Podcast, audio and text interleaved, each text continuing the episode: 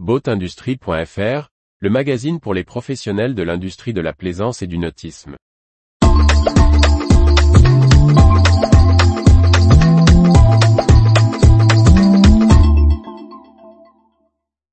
Un salon nautique est avant tout une fête de la plaisance. Par Briag Merlet. Comme beaucoup de professionnels, l'équipe de la rédaction est de retour du bout du Düsseldorf, l'occasion de se poser quelques questions sur la définition d'un salon nautique.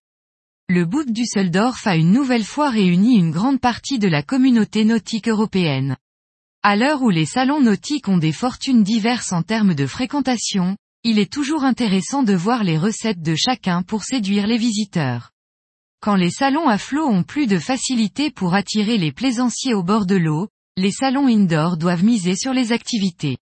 Et cette année encore, le boot en a proposé de nombreuses, du baptême de plongée et spectacle de sirènes dans des piscines transparentes à la promenade en canoë sur une rivière artificielle, en passant par un espace refi avec des ateliers ou la démonstration de wingfoil. Ces animations, associées à la variété des bateaux proposés, avaient de quoi faire rêver le plaisancier et sa famille. Et chacun sait que le rêve est le premier moteur du nautisme. Et pour que les bateaux soient là, il faut des exposants.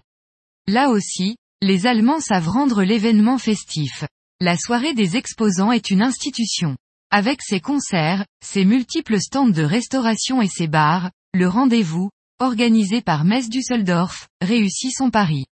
Il crée du lien entre exposants et maintient l'aspect festif d'un salon nautique. Une recette, a priori rentable, et qui fonctionne. En intérieur ou à flot, un salon nautique se doit d'être une fête.